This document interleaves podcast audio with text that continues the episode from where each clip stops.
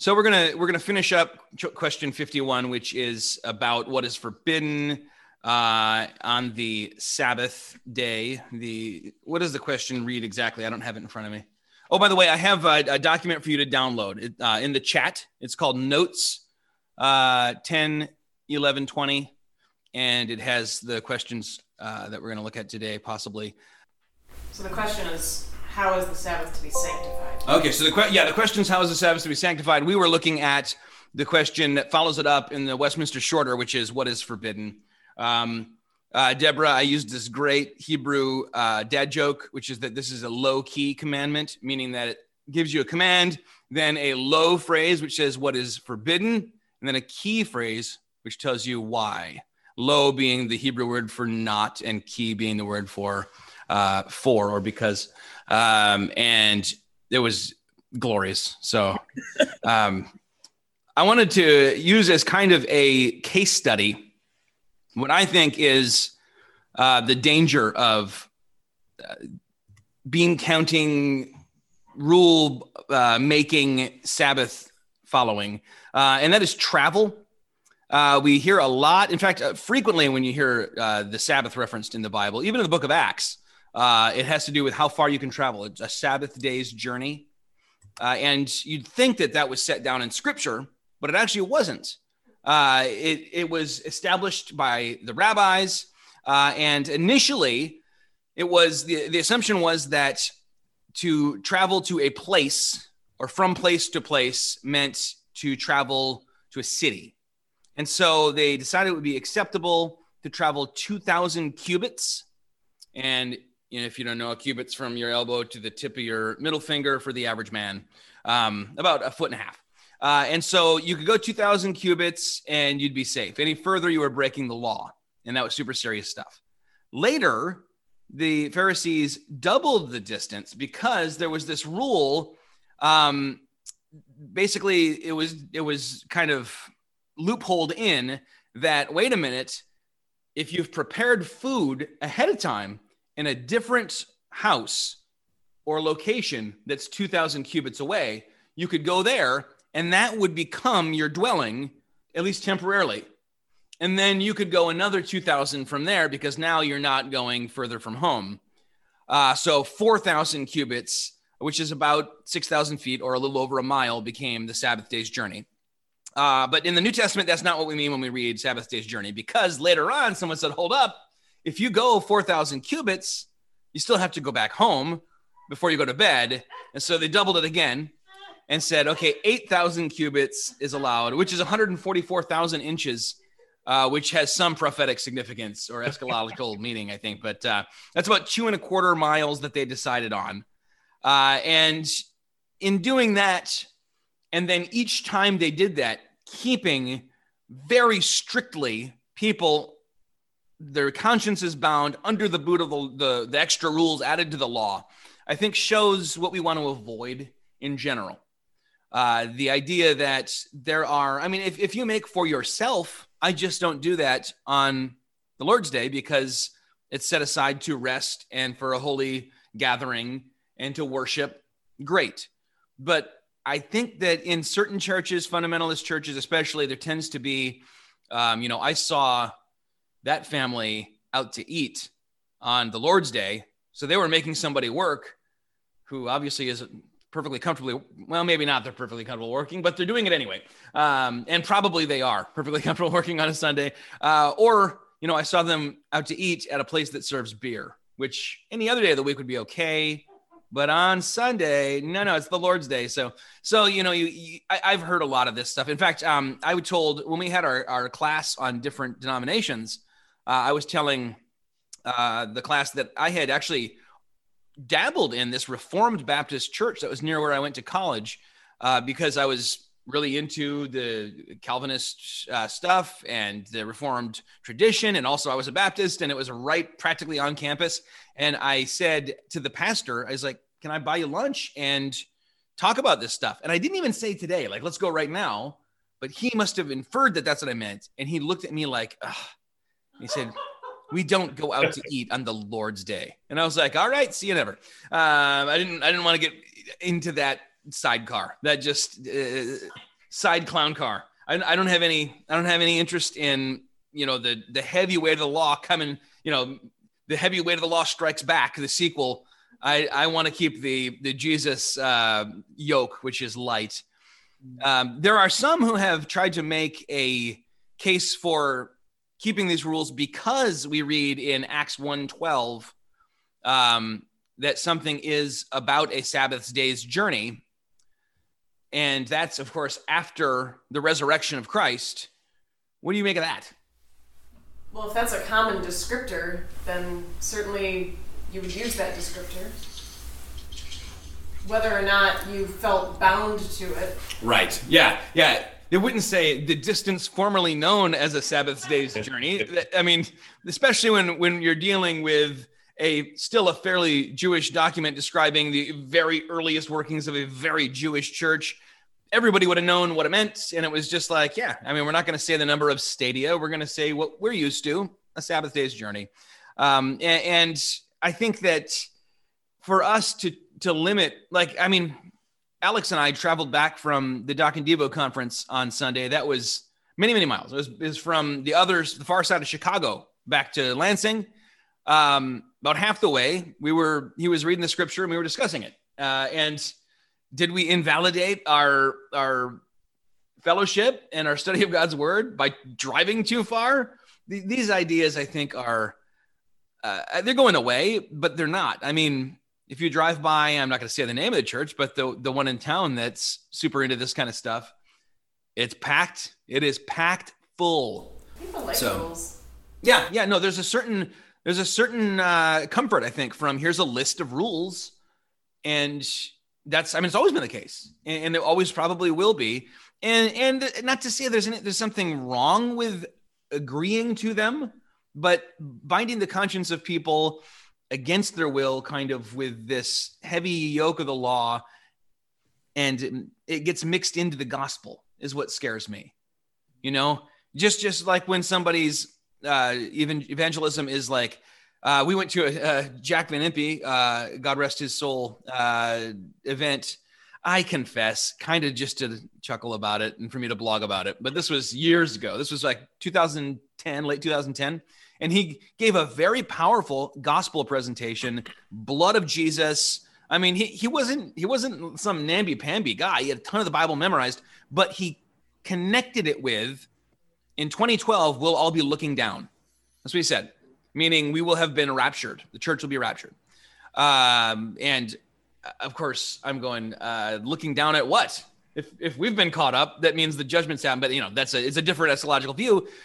Obviously, we're not. So if someone had put their faith in Jesus on that night, I fear that it would have been a huge stumbling block now in 2020. Whenever they think of that, like, wait a minute, that same guy who told me Jesus died for my sins and set me free, also told me that the European Union had this many members about this and the microchip in my hand and blah blah now you know and now that whole set is saying you know the vaccine's going to chip you and that's the mark of the, these kind of things and i think the law is one of those things it, it can be misused and it can confuse the gospel so that even someone who hears the message of salvation then later on it's a snare and it trips them up because it's still it's still holding them prisoner in areas where they should have freedom in Christ.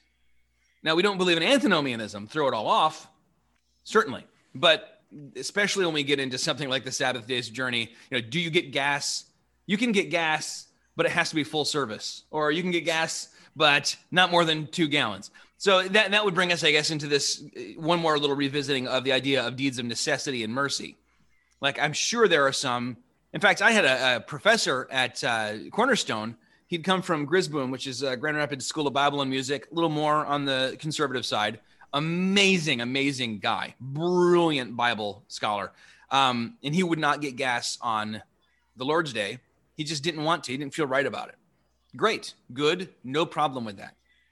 Um, and, I, and someone said, What if you're about to run out? He said, Well, then I get it. That's a necessity.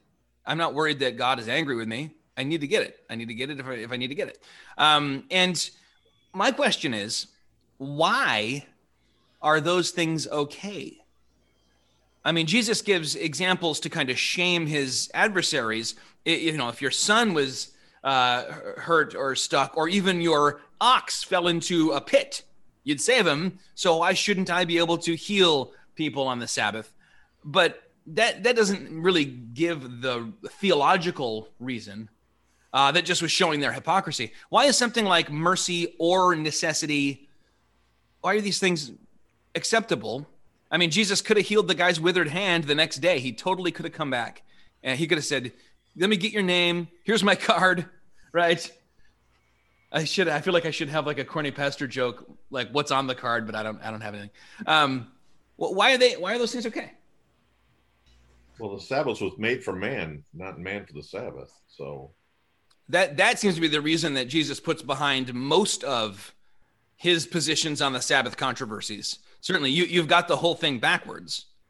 Um, if this if this is holding you hostage and not helping you enjoy your life more, but keeping you from enjoying that day and enjoying your creator and your fellowship and, and your church family or your synagogue family, you're doing it wrong. That is certainly the case. Well, I don't know if there's a theological um, underpinning to this, but it seems like um, if you if you did have if somebody came to you here on a Sunday, which they sometimes do, looking for help, and you said, "Sorry, can't help you on Sunday. You have to come back tomorrow," that'd be a terrible witness. And I don't know if there's any particular scripture to point to to support that, but it it just seems reasonable to suggest that if you are um, if you are someone who claims Christ and this is part of your lifestyle is, is being merciful to people, then why would you limit that? You guys can hear Aaron, right? yes, My, humidi- my humidifier came on, so I had to go turn it off. So I missed a little. Also, does someone have like a baseball game or something going on a radio? What that is. The kids are watching cartoons. Oh, okay. Um, I'll mute. so I think that I think both of those things are are right. Um, one reason that I have heard given, and I think this is a good theological reason, is that God. I mean, the whole thing is about what God rested from His labor of creating on the seventh day. He didn't have to, but He did. He established the pattern. This puts the Sabbath before the Mosaic law and builds it into being someone who believes in in this God and follows Him. Uh, but he only rested from his work of creation. He did not rest from sustaining and preserving what he had made. If he had rested entirely in that way, he would have been like, "Wow, this is great," and then blip, Adam. You know, like it, so. So the example we have is resting from your labors. If there is something um, that we need to do to help preserve our brother or to help keep our roof from falling in because a tree branch landed on it or whatever. Um, even in an Old Testament setting, there was room for that. Uh, and you know, the one example Jesus gives is David eating consecrated bread, uh, which was even worse than just breaking the Sabbath. Uh, and it was just because they were so hungry, and that's the food that was there. Uh, and they were, you know, they were fleeing, and and there was all that. Remember, flying from and defending ourselves against an enemy that is a standard deed of necessity. So, you know, things things that are required of us. Uh, and we talked, of course, a bit last week about people whose occupations just are, they're not going to be able to say, eh, take Sunday off. I'm sure that uh, myocardial infarction will keep. You know, it's uh, there. There are things, or even um, there are people who need to feed people. There are people who need to, to, to do all sorts of things. Uh, I, I do want to talk about the question that we posed, and I told you to think about over the week. I knew you wouldn't, but maybe in your subconscious. Well, it was your question, Aaron. It was. It was your question, and I said, "Yeah, let's all think about it."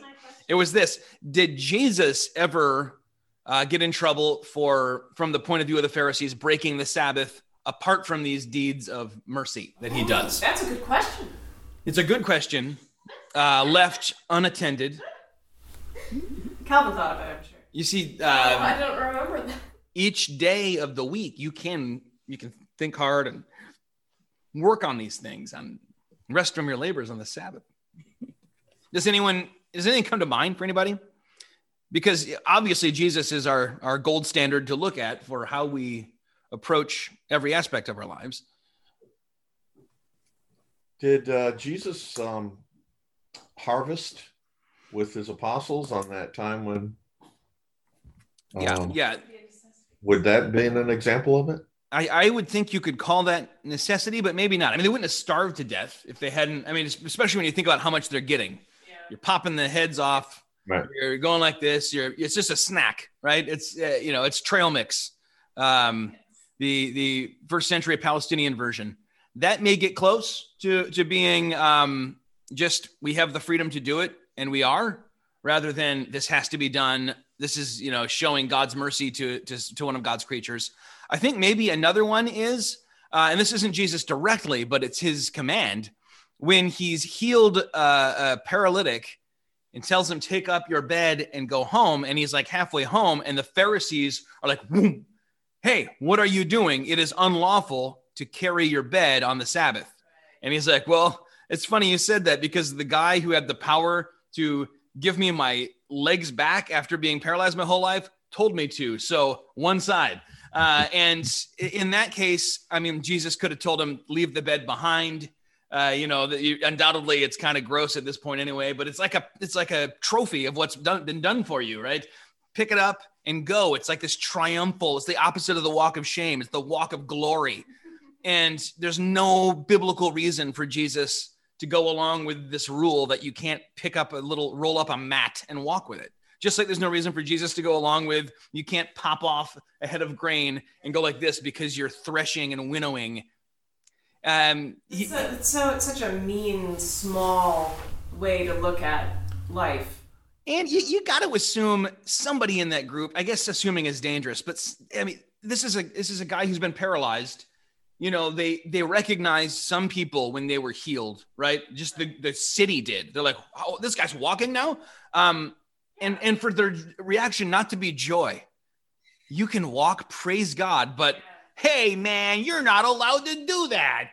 Um, it, it, I think that is that's the same. That's that sneaky. I'm gonna finger wag, but then we're gonna keep on finding the loopholes so that we can. You know, I set some food 2,000 cubits away, so eh, I, um, that's my new home base, and all this kind of stuff. Uh, our approach to the Sabbath should be that it's not optional. I don't think uh, the idea of one out of seven for rest and worship. It's not unimportant, but it's for us. It's not uh, something that we're supposed to be dragged down by or dragging around ourselves. I love this little uh, couplet by John Milton, one of the great Baptists of all time. Oh, perfect pattern from above, so strengthen us that ne'er prayers keep us back from works of love or works of love from prayer. Uh, and you know, in our piety and keeping the law, let us never say, "Oh, I can't do homeless angels." Sunday is my day to just chill. Um, remember, Jesus fed the hungry and healed and delivered uh, people from evil spirits and things on the Lord's day. Uh, Sabbath is for man, not man for the Sabbath. Uh, that's question 51. That's the fourth commandment.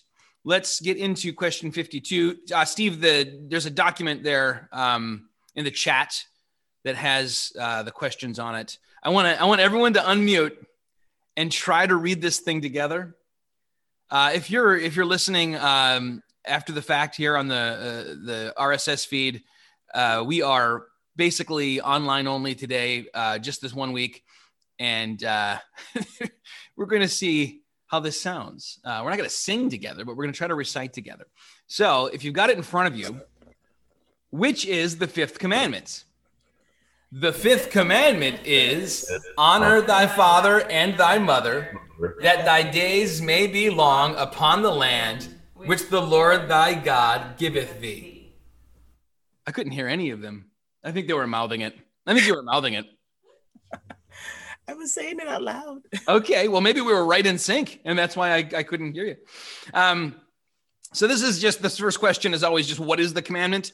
Um, this is probably not overly uh, useful, but I'm going to do it anyway because I think this is uh, such an unusual commandment that I want to show you a couple things. I'm going to share my screen here in a minute, Are you doing that, Pastor Zach? Since I wasn't here last week, so is your plan of approaching the the lessons? It's like going through four questions, starting from the last one, moving forward, or I mean, like today we are at fifty one, and we're going to cover four questions today. Is that how you're?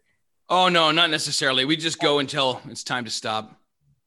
Okay, so I, I guess I'm curious why we why we didn't start with question one, or maybe I'm you did all those and I'm just coming in at question 51. Is that where? what Yes, happened? yes. We Okay. started with question one about a year and two months ago. Okay. So catch up, Deborah. now, Deborah, you were part of the class, I believe, when we did this on uh, Wednesday nights. Right. Okay. So, so you're already. I mean, you're in familiar territory anyway. okay. Good. I don't see a doc in the chat. Maybe oh 'cause yeah, I you have to already have been today. there when it was uploaded. Yeah. That's What's the name of the confessional? I can just find it online. Oh, you know what? Just go to um, churchlansing.com Mhm. um, and then click resources and Yep. uh, confessions, and it's there. It's called Spurgeon's. Uh, I call it Spurgeon's Catechism. There, All right. I called it a Puritan's Catechism, but I think he was having an off day when he named it. Fifty. Really, because it's a Baptist catechism, a Baptist version of this catechism, anyway. Okay, um, so here is the commandment. It is Exodus 20, verse 12. And this is a different kind of commandment. Um, we've seen one positive commandment already, right? Which was which one? The last one. Honor thy mother and father. Right. No, well, this is on my mother and father. What was the the Aaron? The last one being Keep the Sabbath day holy. remember the sabbath day and keep it holy. That so the first ones were all low commands. They start with low. They start with no. Right. have no other gods before me. Do not make any graven images. Do not take the name of the lord thy god in vain. Uh, then we had a positive one which had the low um, kind of corollary to it. Uh, and then we had and the key clause explaining why um, and now we have the only other positive phrased command. Uh, and this one doesn't have the low corollary to it. It doesn't say, uh, like, you know, remember the Sabbath and keep it holy. And by that, I mean, don't you do any work, nor your maidservant, nor your, and there's all these no's built into it. This one doesn't have that. This one is, is simply an imperative, uh, meaning it's in the second person and it's a you do this. Um, not even a you will do this uh, like the others are. Uh, so let's let's have a look here at uh, what makes it different. First of all uh, this word honor here here it is in the the ivrit uh, kabed, yes aaron aaron called that out. Uh, kabed is a the verb form of the word kavod which is tattooed on my arm in israel by i mean it's no big deal you guys. Yes the guy has his family's been doing tattoos since 1300 it's the oldest you know tattoo uh, practice in the world. But you know, and the old, the centuries old wood block that he used and he's been using to mark pilgrims uh, and his family has for centuries is the same one that two members of the royal family right now had uh, in the same shop and tattooed. So what? I mean, big deal. Um, but the word it means the reason we had it done is because the guy we were with, Cliff Graham, his whole thing is kavod, which in the Old Testament is this notion of glory, honor, respect. Uh, this this idea of um, living your life uh, by a code and giving glory to God with how you live your life. Uh, and at its core, this idea, whether it's uh, kabed, uh, kabed here or kavod, the, the noun, means to be weighty, to be heavy, kind of. Uh, K A B O D or V O D. It's a it's a spirant usually, but here it's it's not. Uh, the verb form would be K A B E D. Um, kebod, eh, I mean, uh, kebed, uh, but you don't care. Who cares? Who cares? Uh, the the uh, idea behind it is to make weighty, and I think that's significant. To I mean, not make weighty, but but uh, to show to be weighty, and and by your praise to perhaps throws a little bit more on to make the the name yet weightier. Um, I heard for a little while there in like the um, uh, Christian hip hop world and even into like uh, Chris Tomlin praise songs and stuff. A lot of people were talking about uh, I live to make God famous, and I remember a bunch of like egghead like gospel coalition like, well, no, here's why that's theologically wrong. And I'm going, no, uh, that's right on. Make God famous, meaning glorify him, honor him, make his name weightier in the eyes of everyone amongst the nations. That's that's a great way to put what we are all about. Um, and here we're told this isn't just something reserved for God, but uh, honor. Uh, here it says uh, your Ab and your Im. Okay, your Av like Avraham, father, uh, Avika, uh, et Imeka, your your mother. Uh, you probably have heard Abba and Ima is what like a little uh, Hebrew child would call uh, her parents, like mommy and daddy. Uh, honor them, make them weighty. Uh, most of the time, like for example, uh, Kelvin hasn't had to work to make me weighty. I've been doing it myself.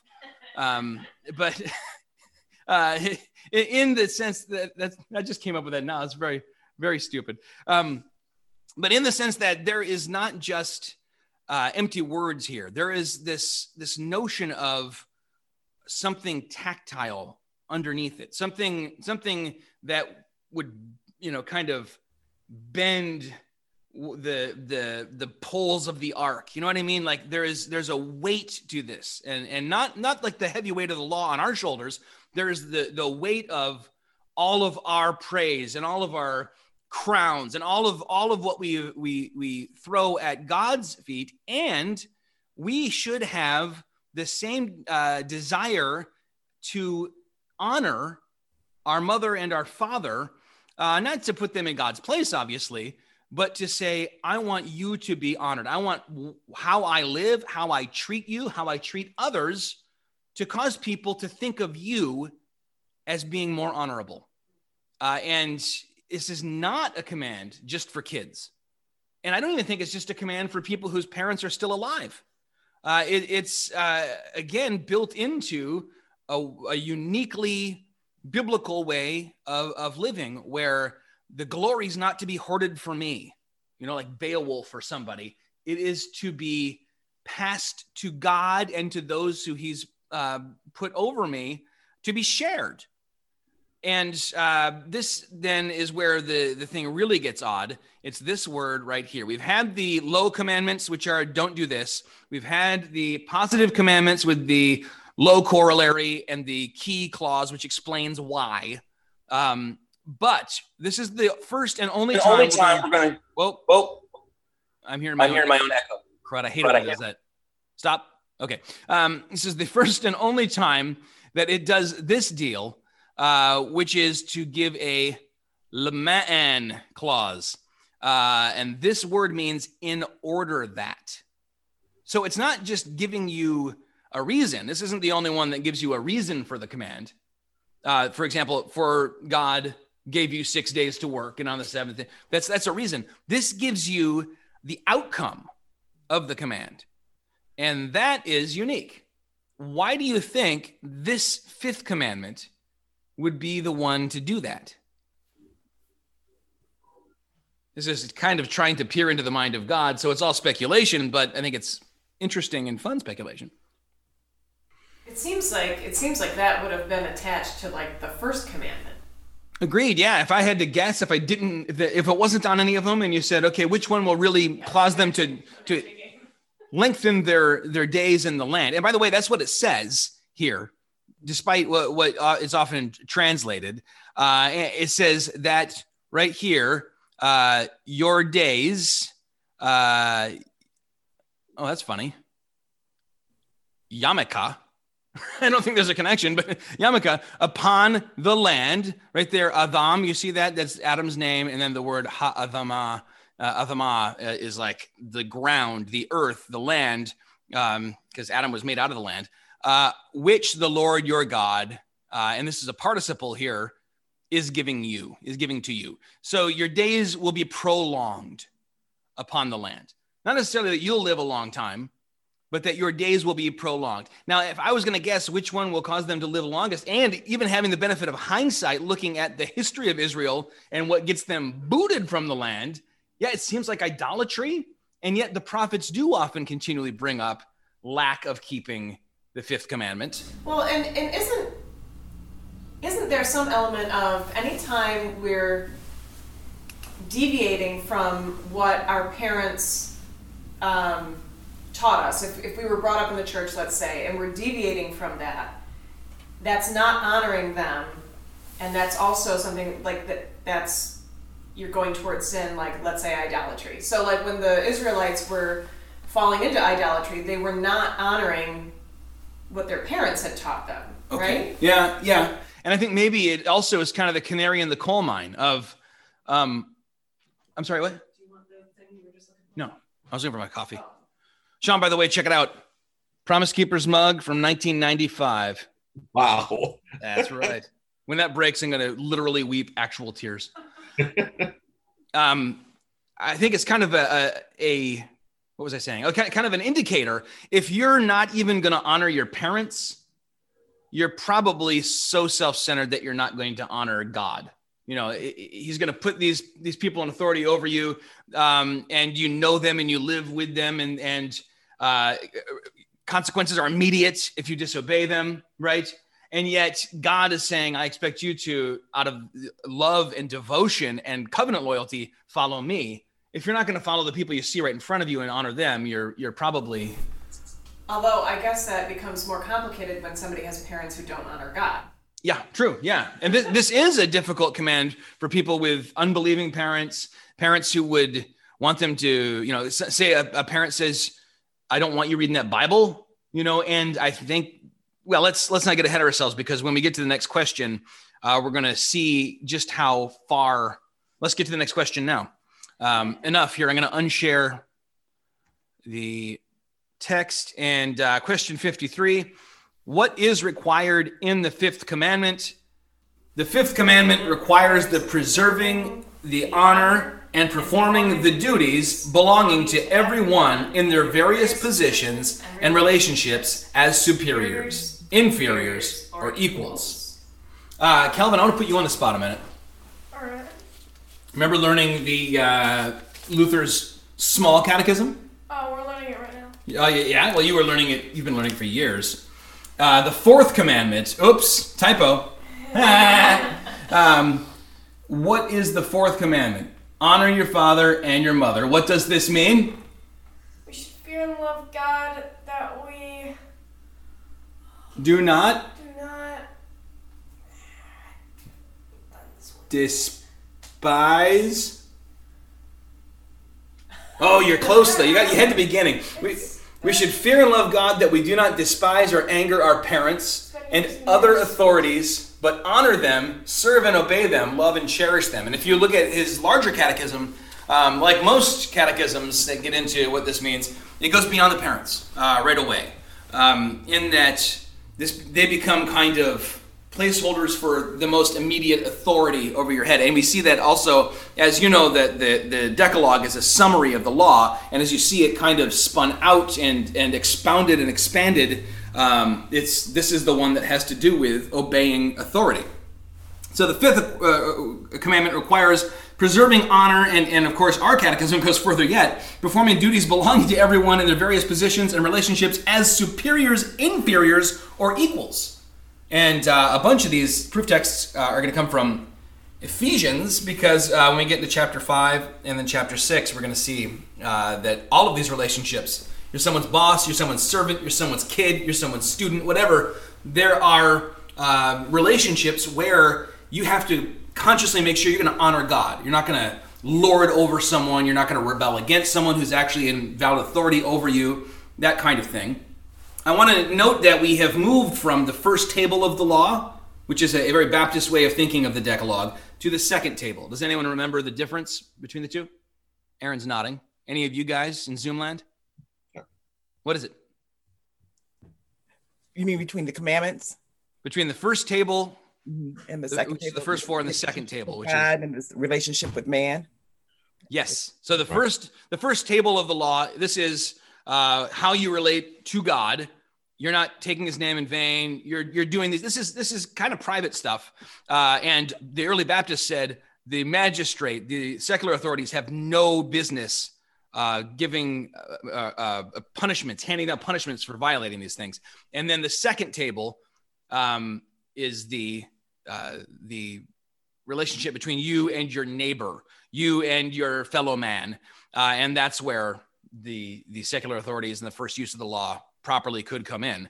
Uh, there hasn't there's there's no segue. It just you know, and they call it the first and second table because Moses came down with two tablets, but of course we do know that those were two copies of the entire covenant. Uh, when when he didn't come down with Roman numerals one through five and six through ten or something. Uh, and by the way, the way that the Decalogue is is divided and numbered uh, in the the Hebrew re- reckoning of it, it is one through five and six through ten. In the Lutheran one we just saw and the Catholic one, it's like what one through three and four through ten. But all right. Um, I hear Barkley, excitable. Uh, let me read a lengthy excerpt from Calvin. I know that Sean was hoping I would do that, and I don't even mean something fun my son said. I mean uh, John Calvin. Um, it's not that lengthy. Uh oh, did I? Here it is. Okay. Um, he writes this in his Institutes. Wherefore, we ought to have no doubt that the Lord here lays down this universal rule, namely, that knowing how every individual is set over us by his appointment, we should pay him reverence, gratitude, obedience, and every duty in our power.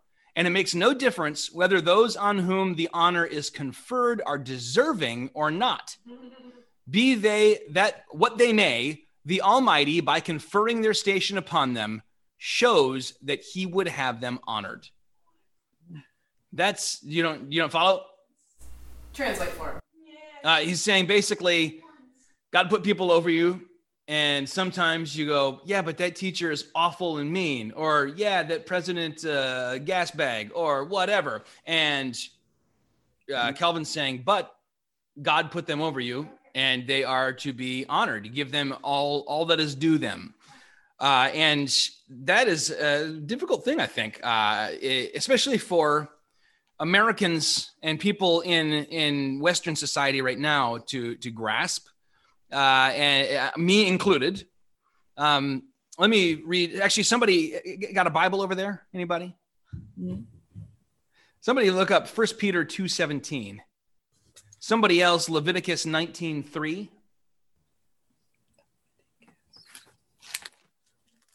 I've got Leviticus. All right, we'll have you on deck.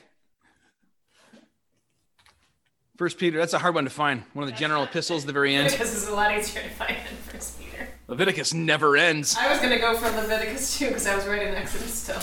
Sean, you got it. We can't hear you, buddy. Do you mute yourself? First Peter. Yeah, I muted myself because the dog was barking. Um, First Peter, what? 217.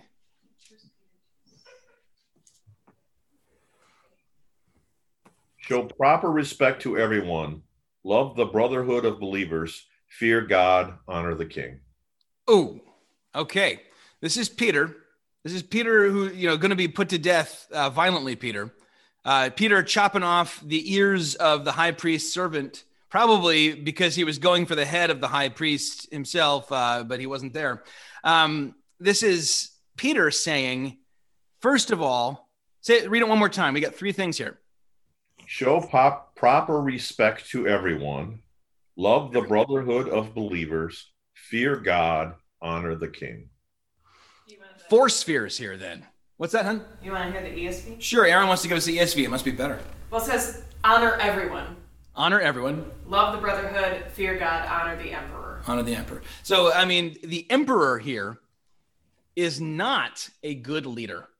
He's not a godly man. He's no friend of the church. And yet, in one breath, honor everyone, give everybody the respect uh, that you'd want. You know, this is kind of golden rule stuff. Love the fellowship of believers. They'll know that, who, that you're my followers because you love one another. And then fearing God paired there with honoring Caesar. Uh, it's a, a paradoxical thing. Uh, his honoring of the emperor doesn't get him any special favors uh, when it's time to crucify him, unless crucifying him upside down was a, a special favor reserved for friends of the emperor. Uh, so it's not it's not one of those situations where we're bootlicking or or trying to use worldly mammon, you know, in in the sense of of Jesus' parable. It's just because, as awful as that guy was, Peter knew God had put him in authority, and for all the ill he had done, the Pax Romana was keeping order and holding many, many people back from doing the wickedness that they would do, the first use of the of the law. And it also made it possible for them to spread the gospel. Yeah, yeah, sure. So yeah, God, God, even these things that that might have been meant for evil, like uh, you know, when people get expelled from cities or or this kind of thing, um, the gospel, the the roads that were built for fast uh, travel to the enemy, right now is uh, how beautiful are the feet walking along these roads toward people who need to hear the gospel of Jesus Christ. And I don't know. I mean, I know that he, whatever he meant here, he didn't mean Trump. Uh, and he and he didn't mean Whitmer, depending on where you sit. He meant everybody but, right? it, it's a it's a I think fortuitous or providential time to to be reminded of this kind of thing. Uh, that that every one of us has the people that we we go, oh yeah, yeah. When I see that person in power authority, I kind of feel ah America. And when I see that person in power authority, I go, oh, and it's okay that we all have those. But the command here is those who are in authority over you, and this is why I think we're also commanded to pray for them. Uh, not only because pray, uh, working toward and praying for the good of the city in which you live, meaning the, the land where we're uh, aliens, is um, toward the good of everyone who lives there, including the kingdom of God, uh, the, the, the members of the church, the household of faith, but also because to do so, we, you know, I, I try to regularly pray for our, our mayor, our governor, our president, our, the lawmakers, the, the, the police officers. I, I used to do a better job of that, I think, in the pastoral prayer uh, in Sunday worship. I should try and, you know, make sure I'm, I'm rotating through these things again. It's a good way to get your mind in the posture of honoring those who God has put in authority over you. What does this mean? It means paying homage to, giving honor to everyone who is rightly in authority over you. Um, that's hard stuff to swallow sometimes, but being Christian wasn't meant to be easy. Well, I think that, um, like, just from the very beginning, the fact that our country exists as it does was because people decided I'm not going to honor this person who's over me. How dare you, ma'am? It's true. Yeah, you're I right. mean, it's it's it's really true. But I think that that's that sets your national identity Yeah. as people who rebel. Yeah, and we don't have time. It's about time to to uh, it's a short one because I got to get everything set up and everything for for church. But um, it's also we'll talk about next week. It's a little bit extra complicated in a form of government where the people are representatives of you, Right. and it's a democracy. So you essentially are the government. You're weighing in on all these things. Um, I mean, there are situations in antiquity that veer in that direction, but nothing like what we see today. Uh, I, I give God thanks and praise for that. Very but then so. you are stuck in this how do I? But I think we can all probably agree that what God wants for us is not to have the church be where the vitriol is spewed from. Uh, and it seems like more and more, at least um, if I accidentally find myself on Twitter, that's what's happening. Um, and and you know they'll know you are my followers by how dank your memes are, right? Not by how much love you show.